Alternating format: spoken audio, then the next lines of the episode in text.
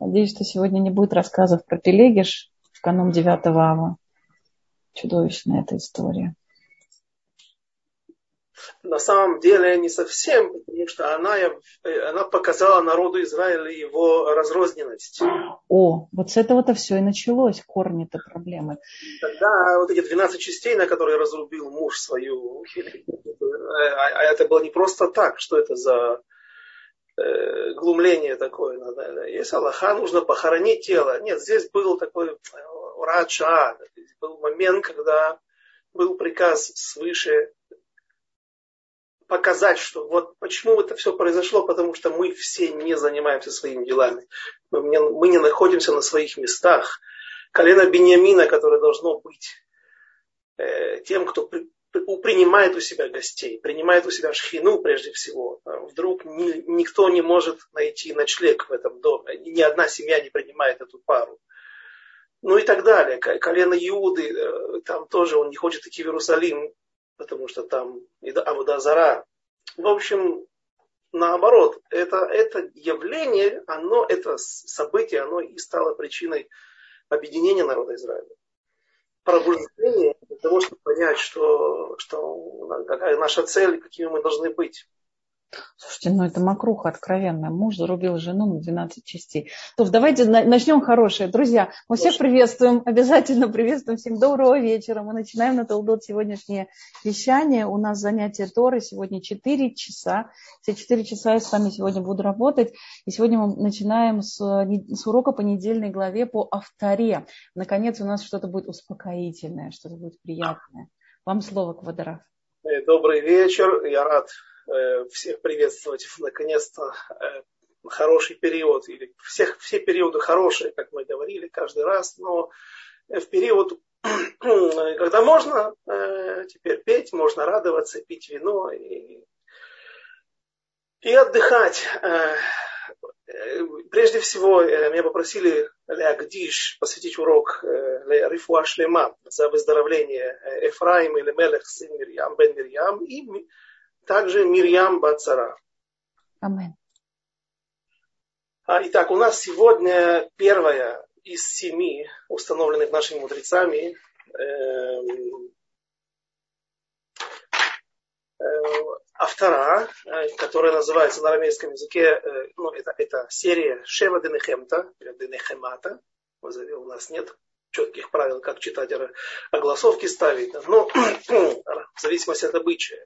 Семь Нехама, семь утешающих э, авторот. И сегодня вот мы начинаем первую, и так это продлится до Рожешана. Вплоть до Рожешана, когда уже будет э, отчет нового периода, нов, Новый год.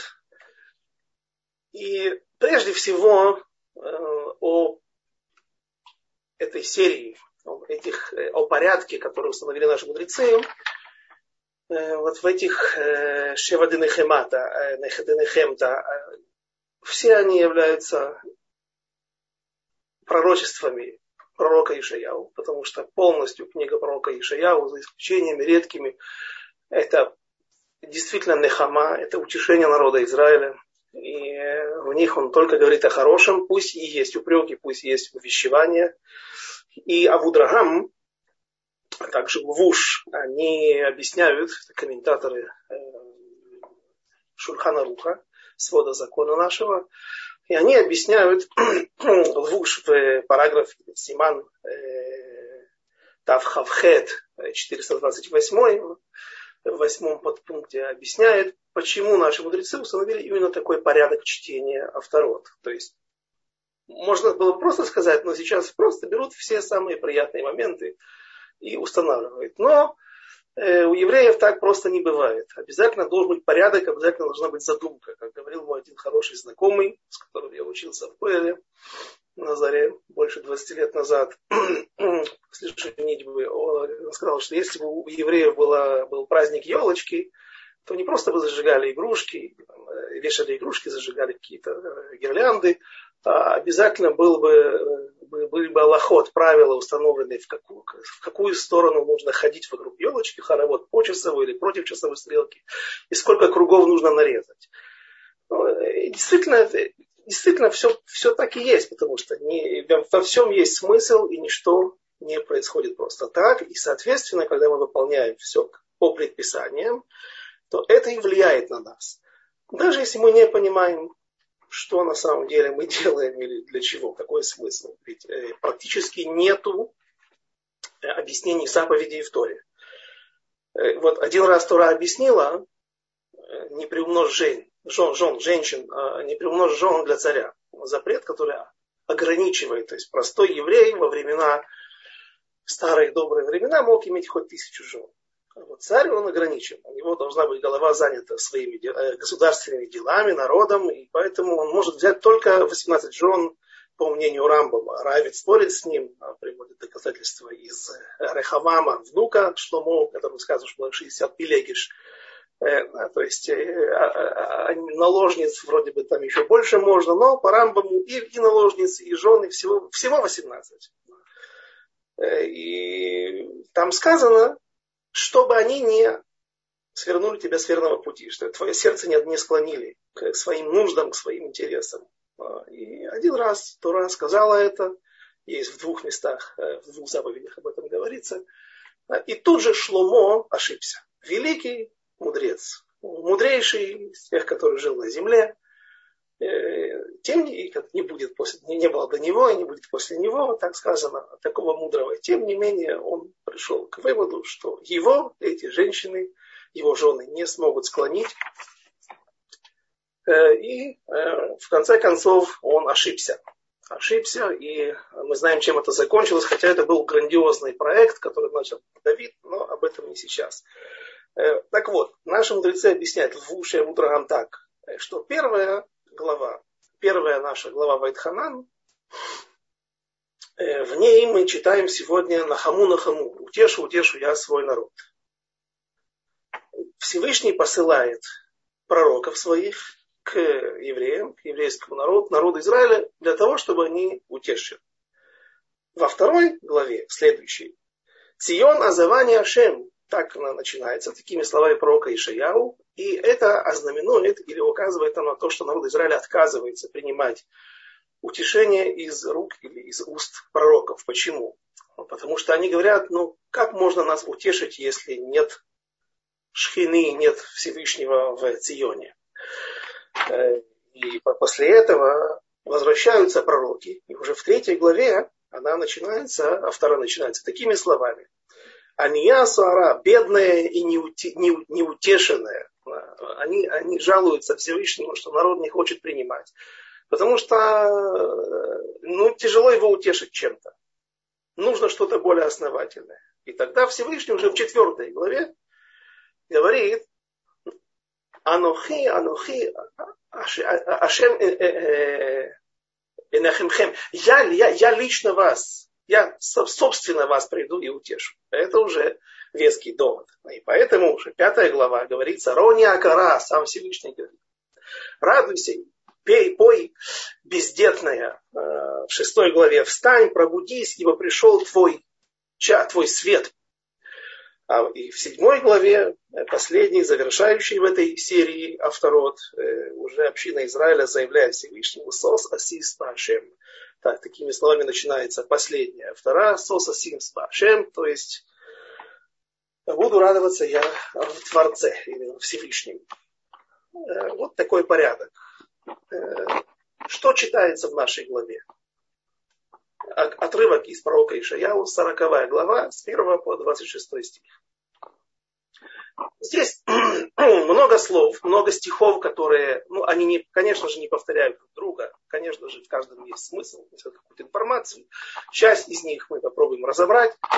Но, в общем, говорится о том, как пророк говорит народу, э, что нужно верить, не нужно отчаиваться в этом бесконечном изгнании, в котором мы по сегодняшний день находимся а он обращает эти слова прежде всего не, не только к своему поколению, но и к будущим поколениям до конца дней. Э, и, и он говорит, что вот избавление придет. И падут народы, или будут повержены враги, будут наказаны враги народа Израиля. А все те, кто верил в, то, что не стоит верить, не нужно верить, все это будет э, все это разложится, распадется, развалится и будет уничтожено.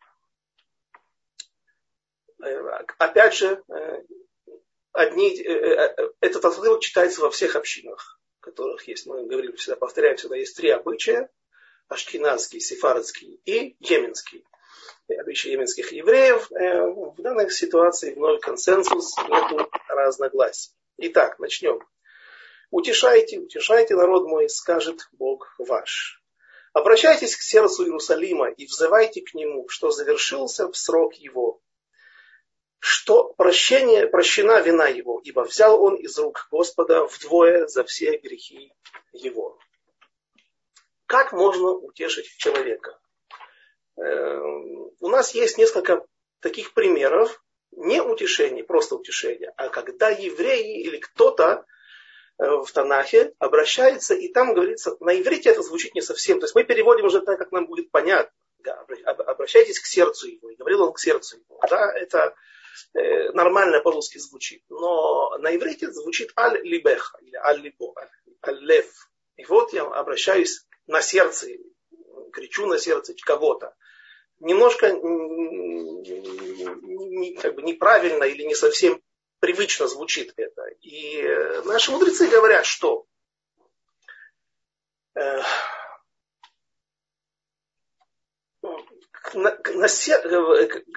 что скрывать за словами к сердцу человека обращаться?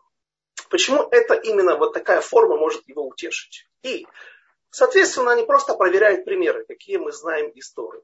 И если взять в хронологии, то первый такой пример, это когда Хамор бен Шхем Э, взял и изнасиловал Дину.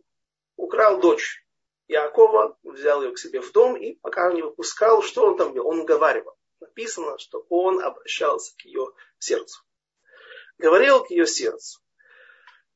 И что он говорил? Пишет Раши на месте.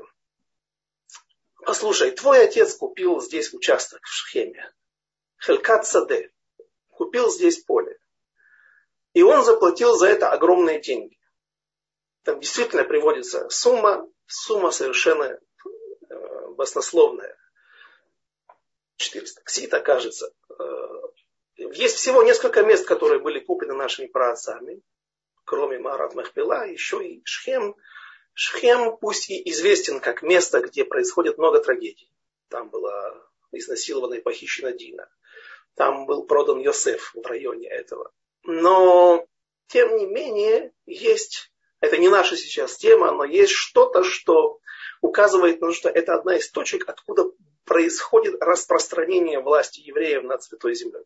Именно оттуда туда приходит Яков, и оттуда происходит, он не просто так покупает поле, потому что мы знаем, что Всевышний обещал Аврааму, дедушке Якова, что земля эта вся будет отдана евреям. Зачем сейчас тратить деньги? Зачем вкладывать в недвижимость, если ты не собираешься здесь жить? Мы знаем, что наш так, Рафхайм Каневский в книге своей Тамад Икра приводит э, с десяток стихов, где он подчеркивает и указывает на э, то, что э, просто цитирует стихи, просто вот знание Торы, где, он, где говорится о том, что наши праотцы жили в основном в Некеве. Это особое место тоже, Першева, вокруг нее, все время там все, все, все, все жили, большую часть времени.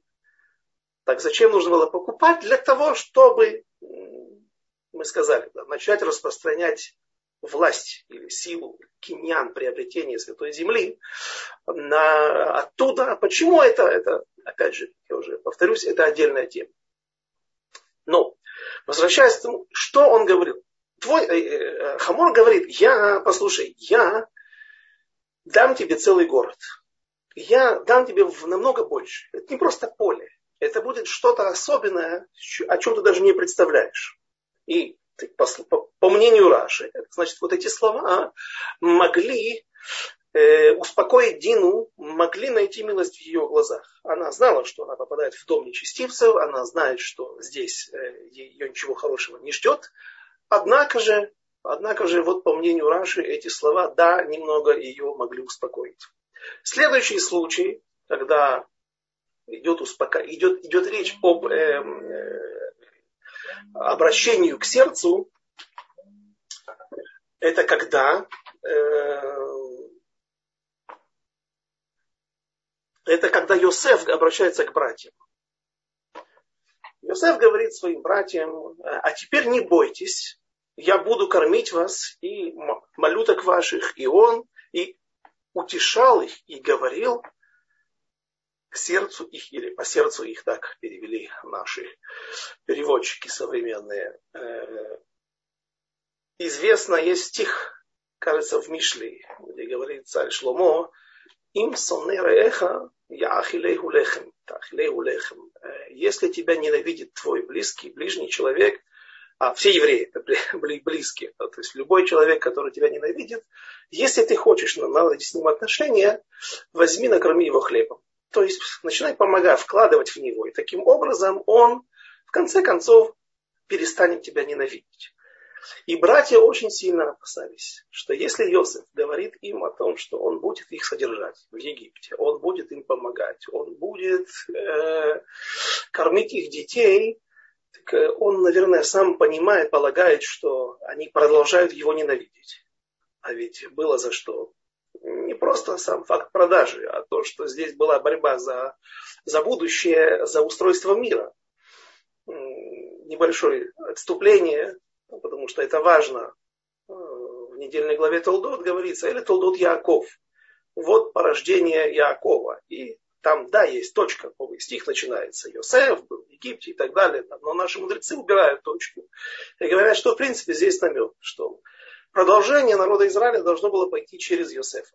Эли Толдот Яков Йосеф. Это было главное. Но Йосеф не, не совсем чисто, выйдя из испытания с э, женой Патифара, он удостоился чести привести два колена. Все равно это вдвое больше, чем каждый из э, других его братьев по отцу. Одна, или по матери тоже Бениамин, одно колено от него произошли Ефраим и Минаше. Но э, все было переиграно. И теперь действительно не Йосеф, единственный продолжатель народа Израиля, а братья, должна, братья должны были стать не, не, слово правильно не подберу, ну не шлаком, а тем, тем, кто уходит в сторону, как ушел Исав и ушел Ишмаэль. Они не удостоились чести стать частью народа Израиля и продолжателями идей, носителями идей своих отцов, праотцов. Э, Э, Йосеф успокаивает братьев, несмотря на то, что было от чего, как мы сказали,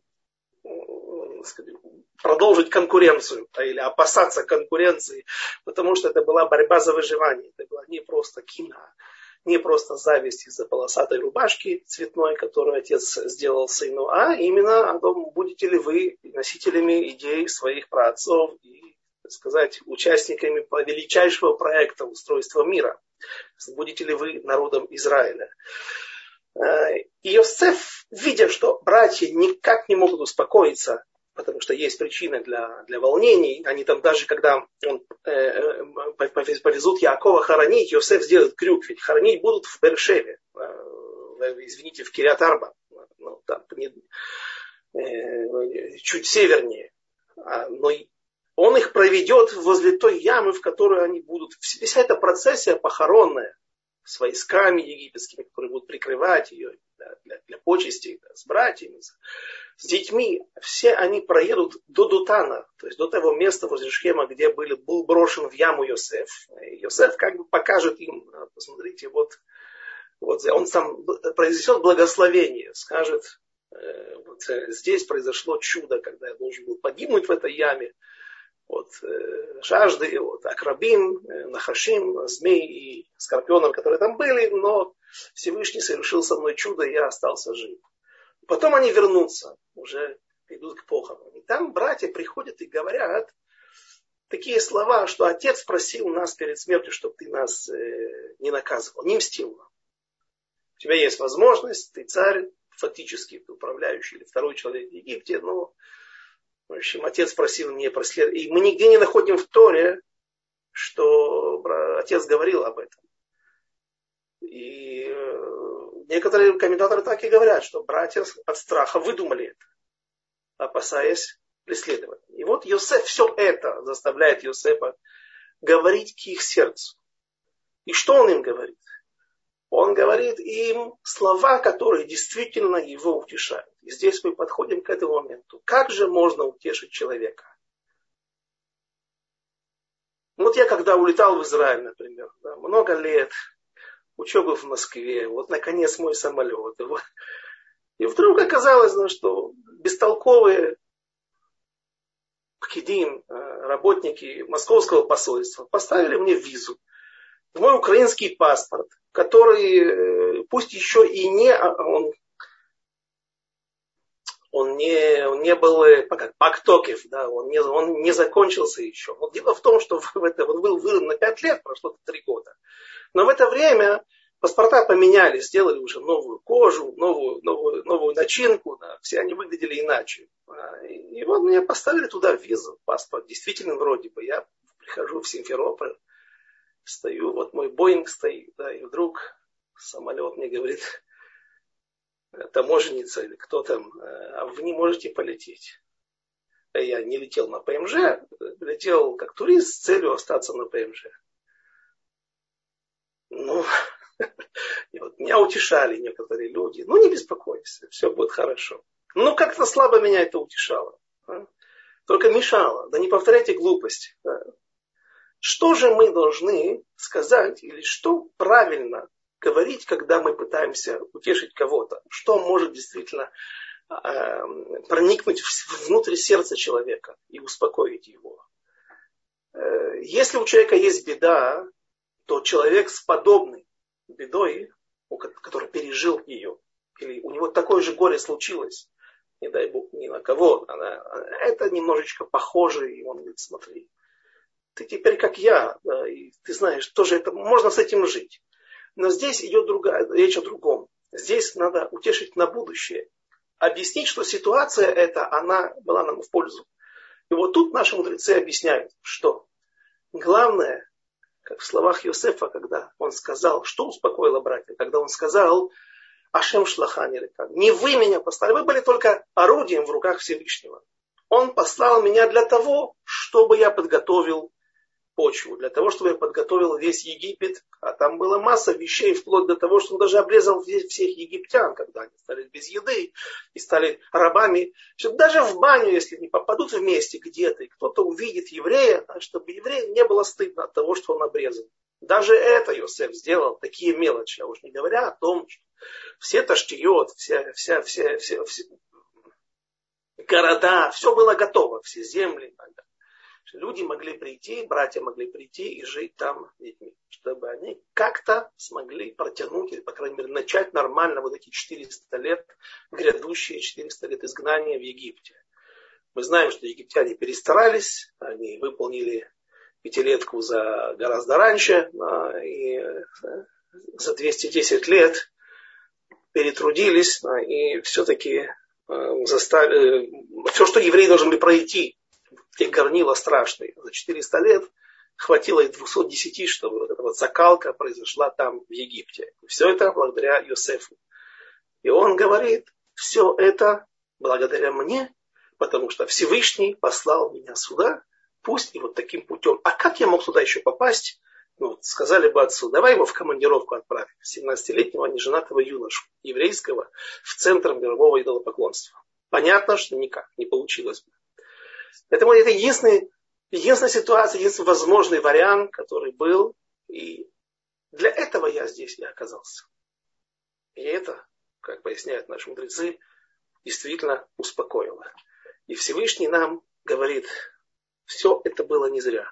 Все это будет не зря. Все, что нам еще осталось, дай Бог, мы с Радышем придет Машех уже в наши дни, сегодня, может быть, даже.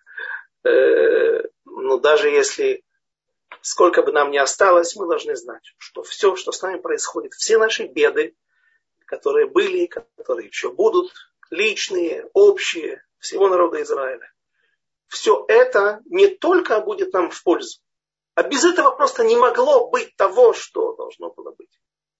Окончательного избавления. Эм, царь Давид, когда он уходит от преследовании своего сына Авшалома. Он, дел, он находится в ужасном состоянии. Одно из доказательств говорится о том, что в трактате Санхедрин, что Раца Давид Лагода Водазара. Царь Давид хотел служить идолам. Спрашивают, как такое может быть вообще? Объясняет, что нет, нет, нет. Конечно же, Давид наш царь великий, который построил практически Царство Небесное здесь на земле, пусть и на какое-то короткое время, однако же, что он думал? Он боялся, что будет страшный хилуль Ашем, осквернение имени Всевышнего. Том, тот, тот факт, что сын поднял на него руку, готов его убить и уже изнасиловал его наложниц, или там достаточно было, что там, там сказано, сказано, рассказывается, что наложниц он с собой не взял, а только основных жен, потому что это наследники престола, а он надеялся, что с другими женами и с другими детьми поступят благоразумно, не станут с ними ничего делать плохого, потому что ну, насчет будущего волноваться не следует, потому что они не, не, не несут никакой, как бы, никакой что ли, крепости для Давида. И Авшалом ставит шатер на крыше дворца Давида и уединяется. Приходил он на свои наложниц Давида или нет, э, это не важно, спор наших мудрецов. Да, насиловал их или же просто уединялся, но все, это было осквернение большое. Да. Говорит, вот так сын может делать, сын может делать такое со, со, со своим отцом, и он готов был убить, и наверняка убил бы его, если бы смог его настичь. И вот Давид говорит, чтобы не было хилуля шема, чтобы не было осквернения имени Всевышнего, я возьму сейчас сделаю какой-то, какого-то истукана, возьму какой-то камень поставлю, поклонюсь ему. И люди скажут, ну, понятно, почему с ним это произошло с Давидом, потому что вот если он такой человек, то э, ясно, ясно, почему сын против него поднял бунт, и не будет, по крайней мере, он выиграет то, что не будет хилуля шема. Так объясняют наши мудрецы. Но ему объяснили, что на самом деле Авшалом бен Сурен уморе. Авшалом был сыном от женщины, которая стала женой добровольно-принудительно. Хорошее советское определение, которое очень четко показывает, что такое вот эта женщина, Эшет Ефатор, жена красивой внешностью, которую вроде бы и берут в народ Израиля по желанию, но на самом деле присутствует в этом доля принуждения, и поэтому это нежелательно. Этот сын такой от этой жены не просто так. Потому что и в Торе написаны эти две главы рядом, эти две, не главы, а эти парши, эти отрывки, говорящие о жене красивой, которую берут во время войны, захватывают и потом при, при, ну, проводят ей гиюр, а потом сен, бен суреру маре вот такой сын, э, который бунтует против своих родителей, против Всевышнего, потому что тот, кто берет такую жену, потом у него получаются такие дети. И люди ничего плохого не подумают. Но представляете, в каком аффекте, в каком состоянии был царь Давид. Готов был пойти на... на а то, что Давид сам служит идолам, это не Хилуляшем. Но он готов был на это пойти.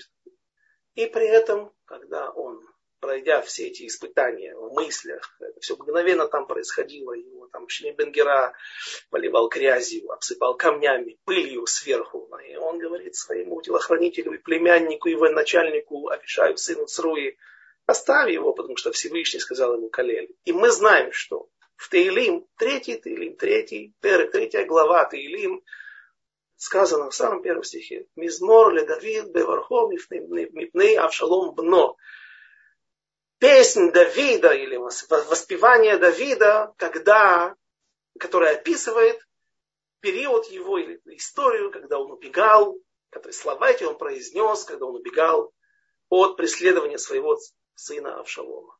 Спрашивают наши мудрецы в Вавилонском Талмуде. Мизмор ли Давид? Песнь Давида? Кина ли Давид? Плач Давида, он должен был сказать. Это не в Таилим нужно было расположить это, э, это произведение, этот стих. А в кинот, на Тиша Беав. Как же Давид говорит Мизмор? Потому что Давид на этот момент уже понял, что вот все это, когда даже сын поднимает руку на своего отца, что так редко бывает, что так выглядит неестественно, что так выглядит ненормально, это и есть тот Симан, это и есть то, то, что Всевышний сам поставил на меня эти беды. И значит, это часть общего плана, общей задумки, которые я еще не совсем понимаю или уже к этому моменту понял. Раз мы видим, раз Давид говорит «Мизмор Давид». И поэтому именно это понимание вот этих вещей, принятие этих бед под правильным взглядом и является залогом будущего спасения моего и народа Израиля. Так вот говорит наш, наш пророк Ишаяу, Нахаму, Нахаму, Ашем, Амар, Элокехем, сказал Всевышний, я сам э, э, сказал, сам Всевышний будет нас, нас утешать, и он нам сможет объяснить, что все было не зря, и все беды, именно они являлись залогом нашего успеха. Давайте пойдем дальше по тексту. Голос взывает в пустыне, расчищайте дорогу для Господа, равняйте в степи путь Богу нашему. Ну, вот словно вы, у нас есть такие возможности.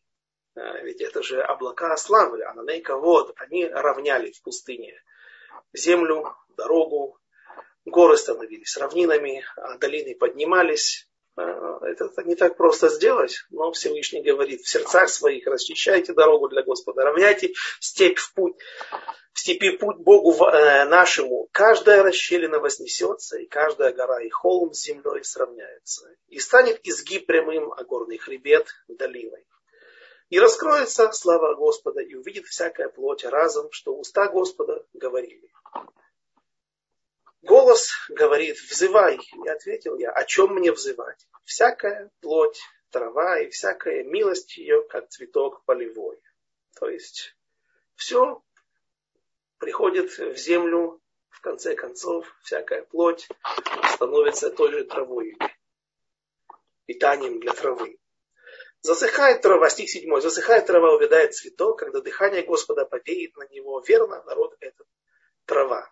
Засыхает трава, увядает цветок, но слово Бога нашего существует вечно. И слова эти тоже существуют вечно.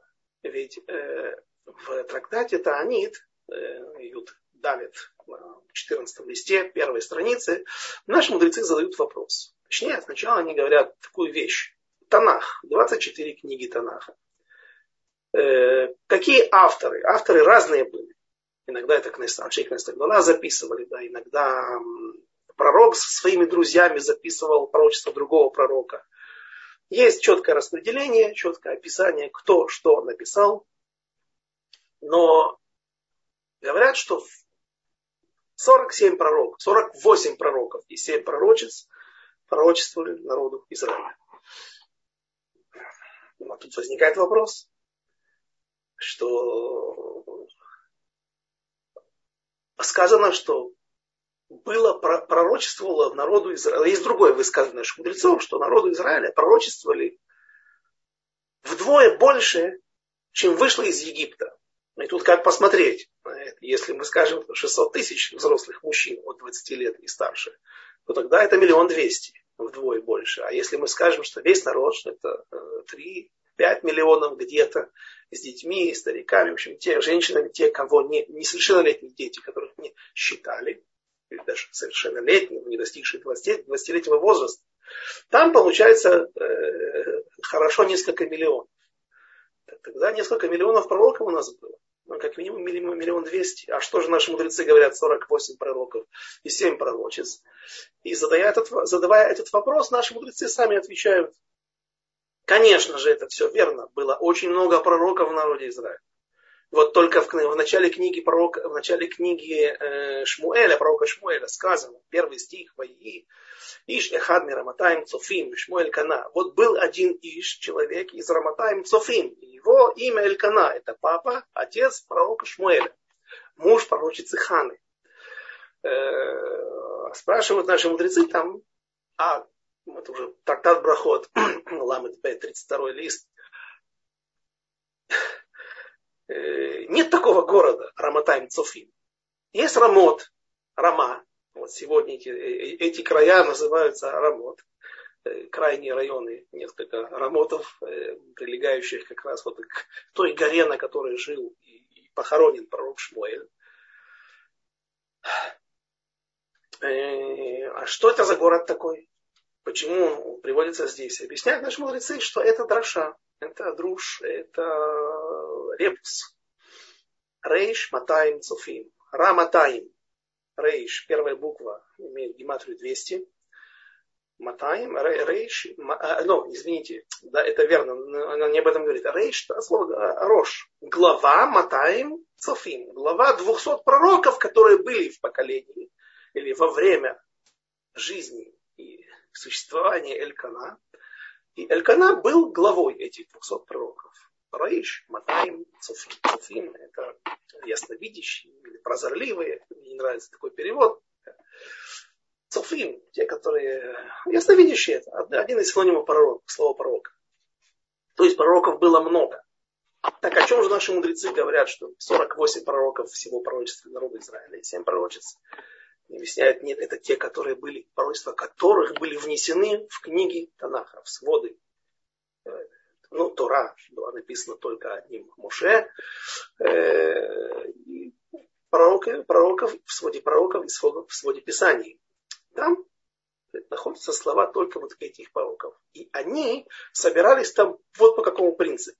Если человек говорил что-то необходимое для себя, Всевышний открывает ему, открывается ему и говорит, что ты должен себя исправить в том-то и том-то. Э, нас это, в принципе, не очень сильно волнует. Несмотря на то, что в Месилат Йосе, Месилат Шарим говорит э, Рамхаль, что нам, в принципе, нужно бы искать, смотреть за нашими великими нашего народа и смотреть, что они, какая точка у них, какая у них куда была, что у них был, э, над чем они работали и чем прославились благодаря чему вознеслись так высоко смогли исправить свой духовный уровень, поднять. Потому что и мы потом можем вслед за ними попытаться как-то себя хотя бы немножко в тысячную долю от них исправить и приподнять. Однако же э, все эти моменты нам не так важны. А что нам важно? Нам важно, что, чтобы пророчество имело актуальность. Или же там сказаны Аллахут несмотря на то, что сказано в трактате Бакама, что лолум дим аллахами диврей кабала. Причем интересно, что кабала называется именно вот пророки. Танах называется диврей кабала, слова кабалы. То, что принято, очевидно, имеется в виду э, этот смысл слова. Э, но многие вещи, да, учат оттуда. Многие подтверждения Аллахот учат оттуда.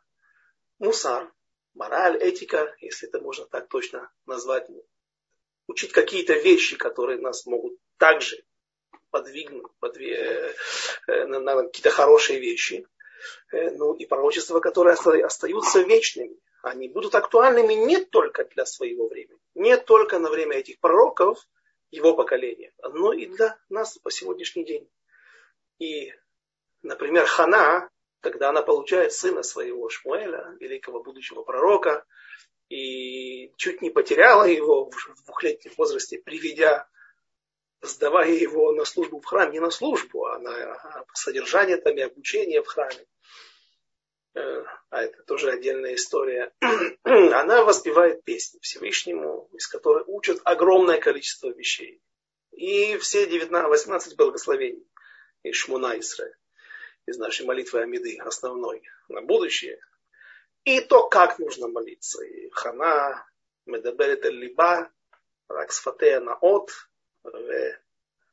сфатея векола ло ишамея. То есть только губы ее шевелятся, а голоса ее не слышно. Так мы молимся сегодня в молитве. Нужно проговаривать, создавать слова, но так, чтобы сосед твой не услышал во время молитвы.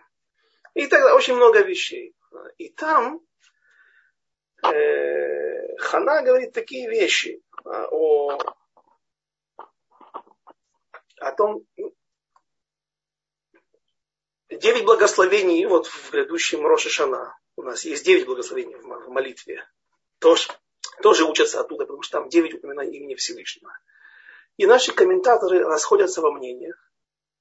Э, чтобы дать урок на эту тему, я, помню, составлял целую таблицу. Потому что один комментатор находит в каждом стихе какие-то указания на прошлое из жизни Ханы.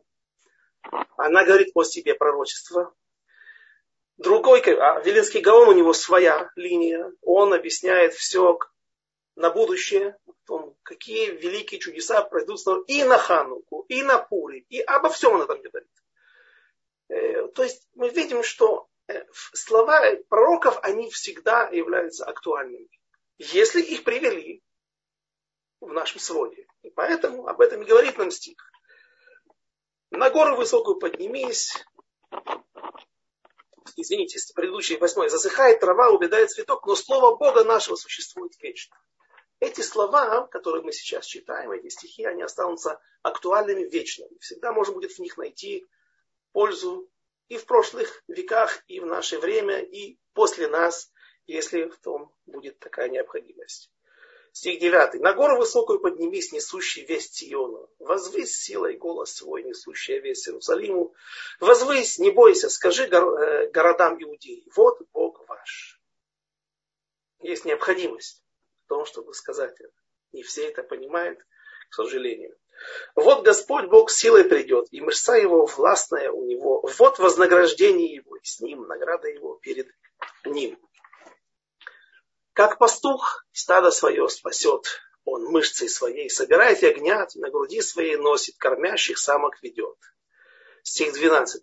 Кто измерил пригоршней своей воды, а небеса пядью отмерил и выделил треть праху земли и измерил на весах горы, а холмы на чашах весов, на чашах весов.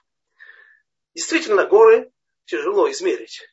Какая бы она ни была большая, даже если бы ты смог создать подобные весы, но для того, чтобы ее измерить, ты должен ее оторвать. А это тоже практически никогда невозможно. То есть превратить ее в афар, в землю, в камни.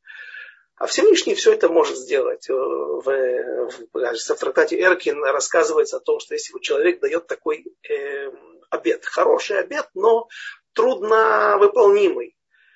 Вес моей руки я хочу пожертвовать в храм количество золота, которое будет равну, э, э, равно весу моей руки, или как, какому равняется вес моей руки, я готов пожертвовать в храм. Ой, очень хорошо, побольше бы таких пожертвований. Всем нам они нужны, всем организациям сегодня, всем. Но а как измерить руку, ее нужно отрезать для этого. Да? Говорят наши мудрецы интересный способ. Человек, который дал такой вот обед, он должен взять, налить бочку до краев воды и загнать в нее руку по то место, по которое он хотел обещать, по плечо или по локоть, что он имел в виду. И посмотреть, сколько воды она вытеснила, эта рука. То есть внизу должно быть еще какой-то какой таз, в котором он сохранит эту воду, тот объем воды, вытесненный рукой его.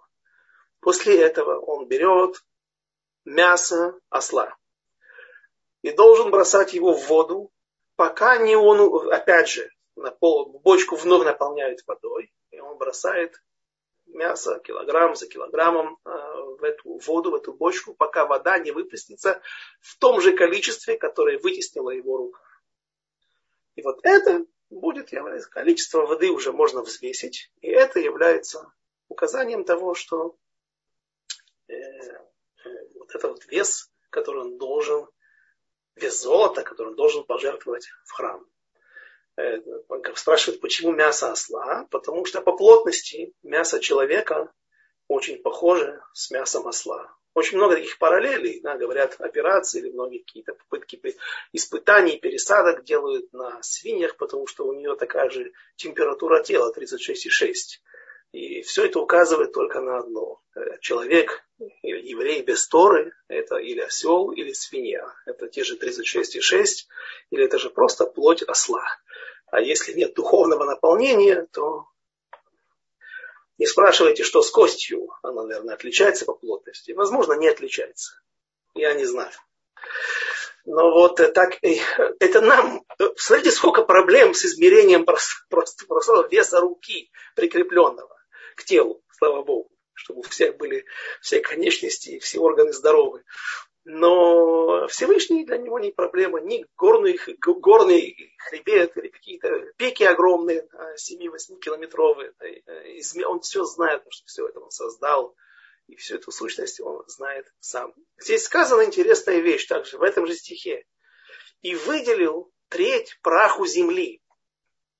Есть э, спор наших мудрецов, какое соотношение между сушей и между водой. Сушей по отношению к воде. Что спроси, э, что значит э, спор между... Возьми, посмотри в Википедии, да, в любом географическом атласе все, все, это, все эти соотношения приводятся. Четверть суша, три четверти вода. А, однако же наши мудрецы не успокаиваются и говорят, что вот даже есть в Песах, в Шавуот, мы читаем такие пиютим, гимны. И там есть такие слова, которые э, звучат так. Ябаша леагбия, лешлиш велеревия. Сушу ты приподнял, или точнее утопил ну, в общем, суша всего лишь, она, она утоплена в воде и торчит лишь на треть или на четверть. И наши мудрецы не знали, и у них это было сомнение. Э,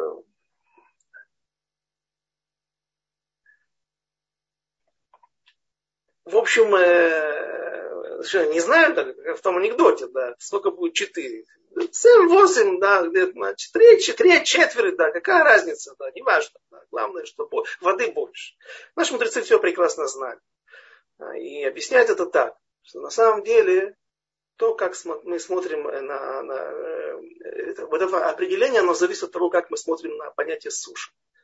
Если мы скажем, что все, что выше нулевого уровня, уровня моря, это суша, все, что находится над водой, то тогда это будет целая треть. Почему? Потому что есть у нас, э, тогда это будет, наверное, или, или четверть, это будет четверть, то, как у нас есть сегодня. Потому что действительно суша сегодня мало, ее немного. А но, но если мы будем смотреть на то, что суша является то, что не покрыто водой, то тогда мы должны взять все моря, Каспийское, Аральское, Байкал, Виктория и так далее, что еще есть, и, а, ведь это не суша, это вода. А еще у нас есть Антарктида, еще у нас есть Гренландия, которые полностью практически покрыты несколько километровым слоем льда.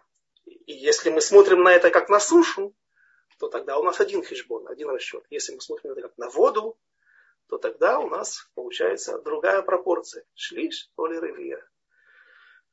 Стих 13. Кто измерил дух пророческий, если не Господь. Но это вообще не дано ничем измерить. Никаким лазером, никаким ультрасаундом, никакими э, рентгенами. И кто, как не Господь, человеку замыслил свой, свой сообщает. Э, кто из народа умудрил, он и разумел, как Авраам, и кого и научил кого путям правосудия, и научил кого знанием и путь постижения указал. Ведь народы, как капля из ведра, пыли э, супящие э, с весов подобные, ведь э, острова, как пылинку смахнет он. Дальше идет увещевание вновь народов мира в основном, которые будут наказаны за то, что они поклоняются идолам. Говорит пророк, что тот, у кого есть деньги, он делает золотой, металлический, с цепочкой красивой. А у кого нет денег, делает деревянный. Но так, чтобы хорошо был просушен, чтобы не развалился и не сгнил от влажности. Однако, э, и у нас осталось немного времени, я хотел бы остановиться еще на одном моменте. Э, это благо, благо, которое Всевышний сделал с нами, это немножко перекликается с э, одним из наших первых уроков, когда мы говорили про Еремияу, который приблизил разрушение храма, и тем самым он сделал добро с народом Израиля. Потому что ведь если бы 852 года, вспоминайте, народ Израиля грешил на Святой Земле, то тогда бы пришла беда и народ Израиля был бы уничтожен. Но из-за того, что пророк Иеремияу приблизил как бы разрушение своими пророчествами, разрушение храма на два года раньше, на 850 лет после вхождения в Святую Землю, это помогло тому, что Всевышний свой гнев направил на камни и на дерева, э, там, несущей конструкции, был, полностью сделан из кедра ливанского, да, и поэтому это аваним вейцим, это не растущие деревья, а ту часть храма, которая использовалась Шломо для его строительства, но гнев этот не был направлен на сам народ Израиля. И вот еще подобный друж есть наши мудрецы в Вавилонском Талмуде. А, говорят такую вещь, задают вопрос. Э, чем отличается первые скрижали от вторых скрижалей, что в первых скрижалях не сказано това, слово тов, това вообще не употребляется там, а во вторых скрижалях, да, употребляется и говорится об этом. О чем речь? Если вы почитаете, посмотрите значит, в книге Ятро, в книге Ятро, в главе недельной Ятро, в книге Шмот, говорится о десяти заповедях. Приводятся десять речений, десять заповедей.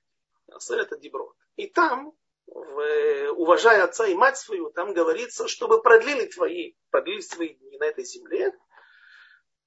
А, а, а вот во второй части, в Вайтханан, как раз в нашей недельной главе, тоже э, э, вспоминается 10 дибро, асер это дибро, 10 заповедей. Но здесь уже говорится слово Това. Потому что, пусть, значит, твои, что, чтобы продлились все твои дни на земле, и хорошо было тебе. Вот это слово това имеет хорошо было тебе. И наши мудрецы обращают внимание на эту разницу между тем, что в первых скрижалях сказано, не сказано слово това, но сказано долголетие, пребывание на земле. А вот э, у нас здесь не говорится. Они объясняют такую вещь, что первые скрижали завета если бы их не, они не были разбиты, Муше, в гневе на народ Израиля, то, что они сделали золотого тельца, то тогда бы они остались, а с ними следует благословение. Долголет, дол, не, это не идет речь э, о жизни человека, о длительности жизни человека, а о пребывании народа Израиля на Святой Земле. И оно было бы вечным. И тогда бы не было галута, не было бы изгнания. А если есть грехи? Если мы, к сожалению, несовершенны, то Всевышний нам дал вторые скрижали после этого. Моше разбил первые скрижали, видя несовершенность народа Израиля, ради народа Израиля. Потому что вторые скрижали завета, в них не сказано вот это долголетие, но зато долгое пребывание на земле, зато сказано Това. А Това это замена из уничтожения килайон народа Израиля – на изгнание. Это Това. Потому что в изгнании мы остаемся народом Израиля, и мы продолжаем служить Всевышнему. Худо, бедно, как можно, как стараем, но тем не менее мы живы, и мы продолжаем нести это знамя идей Творца, наших праотцов по этому миру, всему миру. И если бы было сказано слово «това», говорят наши мудрецы, то тогда бы и Това была уничтожена вместе с разбитыми скрижалями. Понимаете эту схему? А? То есть тогда бы не было и опций на изгнание. Мы бы потеряли все и потеряли бы вместе с разбитыми скрижалями, потеряли бы и пребывание на земле вечное, но и изгнание как э, замену этому и как возможность исправить наши грехи. Поэтому объясняют наши мудрецы, что э, так, это, э, мы опять же возвращаемся к тому, что говорили, о чем говорили в начале нашего урока, что нужно смотреть на все беды. Э, я для себя прежде всего говорю, не учу никого здесь. Нужно смотреть на все беды, как на, на все неприятности, как на то, что строит нас, создает нас, и без чего у нас не будет завтрашнего дня. И если что-то случилось, не дай бог никому, но у каждого хватает своего, то это лишь то, что нас приближает, как это не больно, но это то, что нас приближает и дает нам, приближает к, к, к полному избавлению и дает нам возможность смотреть э, в будущее с улыбкой, с надеждой. И надеюсь, э, я смог донести сегодня идеи наших мудрецов. Спасибо за внимание. Давайте посмотрим вопросы. Спасибо вам огромное, Квадерав. Действительно. Ой. Вот, теперь слышно. Спасибо вам огромное, Квадраф, за потрясающую лекцию, как всегда. И, наконец, светлый период. Мы с вами, видите, ударно начали урок э, немножечко с такого спойлера, и поэтому некоторые люди интересуются, спрашивают, в какой лекции упоминалась история с проступком колени Беньямина, связанным с женщиной. Можно назвать дату лекции? Даты лекции у нас нет, но, может быть, в канун Тубиав, что-то еще, пару слов это можно сказать? Две недели, это были, было две недели назад, потому что прошлый день, к сожалению, по семейным обстоятельствам я пропустил. Надеюсь, таких случаев будет меньше или вообще не будет больше. Э, но вот две недели назад, ровно, в Йом Шлиши тоже, мы давай, говорили об этом, и тогда я и привел, вспомнил этот момент, ужасный момент, трагический момент, который наши мудрецы прячут, буквально заметают следы, прячут в конце книги судей, хотя по всем э, масса доказательств того, что наши мудрецы так говорят в Вавилонском Талмуде, что э, история это Пелегиш Бегива, так называемая, история э, насилия и э, смерти Пелегиш, наложницы в Гиве Бениаминовой, она произошла во времена Анат бен Шамгар, то есть Мамаш в самом начале книги судей, Э, но, но нет худа без добра. Потому что, так, то, что я сказал в самом начале урока, это и послужило тем, тем шоком, той шоковой терапией, тем толчком для объединения народа Израиля, потому что после книги царей, судей, извините, народ Израиля выходит единым, объединенным, что и создало предпосылки для того, чтобы могли создать царство. Потому что царь не может быть без своих подданных. И если подданные, каждый смотрит в разные стороны и не признает его гегемонию, его власть над собой, а в данном случае 12 колен, если они не объединены, и там есть стих такой, э, э, им завершается, он два раза встречается в книге э, судей, בימים ההם אין מלך בישראל, כל הישר בעיניו יעשה. Но в те времена не было царя в народе Израиля, и каждый делал все, что ему вздумается. ישר בעיניו, так как он, каждый видел свою правду. Так, это выглядит как, извините слово, беспредел. Да? На самом деле, поясняют, нет, нет, нет, не так. Народ Израиля делали хорошее. И делали они про, только каждый делал это все, ну, не, или асимметрично, или а, не синхронно. Вот не было общего мангенона, потому что не было царя, потому что только царь может объединить всех вместе. И, но они уже были готовы, по крайней мере. Яшар Бейнав, это имеется в виду, каждый делал правильно, только не совсем правильно, как общий механизм. Но уже вот царь Давид смог объединить всех и э, создать единый механизм, который просуществовал, пусть и недолго, но э, дал нам много, подарил нам многое. Я всего лишь хотела сказать, что не было специальной лекции конкретно на эту тему. Хотела, да, я это имела в виду и нашла эту, этот урок и хотела отправить, но вижу, что спрашивающий человек, к сожалению, уже отключился. Если кому-то еще интересно, я могу сейчас скинуть ссылочку. Давайте на тот урок. Это была недельная глава Массей. Сейчас, секундочку, вот я ее отправляю. Э, вопросы. Я сейчас быстренько проверяю. Ну, есть деньги, ага. есть идол. Вот я вижу такой вопрос в чате. Да, да, что угодно может быть, что угодно. Э, и однажды пришли к одному из великих, по-моему, к Стайплеру. Я ошибаюсь, может быть. Да, ну, а неважно, Гдоладор, один из великих мудрецов Торы. И попросили, чтобы он подписал документ о том, что она объявляет войну всем, не соблюдают субботу, эль-аль и так далее, бороться с этим. Так он отказался, что не уважаешь субботу. Кроме простых объяснений, что тут могут полететь невинные головы и, и так далее. Но главное он сказал, что я вижу, что у вас такой огонь в глазах, что для вас, вы, вы все поставите на чашу ради этого. Не только имеется в виду ревность религиозную, которая приведет вас к э, каким-то перекосам а, а то, что вы вообще только этими будете заниматься, это тоже будет а вода зара. Когда ты занимаешься только чем-то одним, все поставлено, а больше других заповедей нету. Это тоже неправильно. Ну, так что, конечно же, ну, а деньги, деньги это деньги, да. Квадрав, тут э, Анна задает вопрос, пока подключается Рабанит Эстер. Э, в чем должно проявляться единство народа, вы только упомянули. И потом не включайтесь, у вас хостинг, пожалуйста, верните мне его. Случайно вышло. Э, это, это, эта тема очень обширная. Это, собственно, этим занимается книга судей. Что является, что объединяет народ Израиля, это когда все, абсолютно все члены, которые не похожи друг на друга, по происхождению, имеется в виду, по ментальности, по землям, откуда они, стран, из которых они приехали. Но у каждого есть, это сегодня, я говорю, а в те времена 12 колен, они тоже друг от друга очень сильно отличались.